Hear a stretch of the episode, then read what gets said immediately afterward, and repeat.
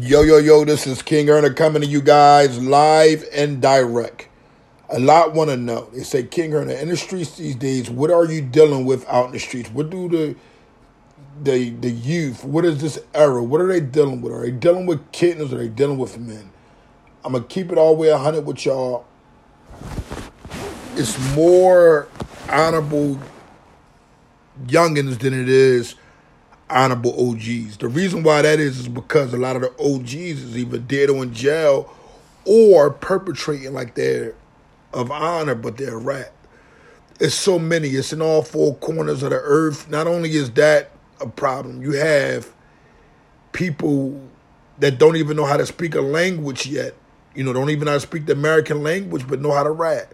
You know, so it's like almost an epidemic. But my thing is, we got to get our mindset back on the fact of a lot of the youth are really digging, a, you know, that there's nothing going on in the streets.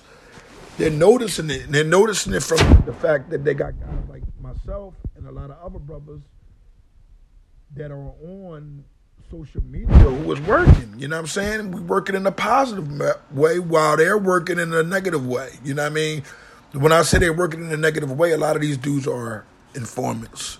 Sad to say that probably 95% of um, Philadelphia has informants. So, you know, I just wanted everybody to, you know, make sure y'all tune in, understand where I'm coming from, where I'm coming, and know that there's no honor in the streets anymore. Bottom line, there is not an inch of it.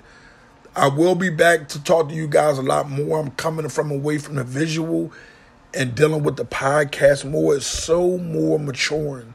And I got so many things added that I'm putting, you know, up front for you guys to understand. So many workshops. So stay tuned in. King Earner Live and Direct.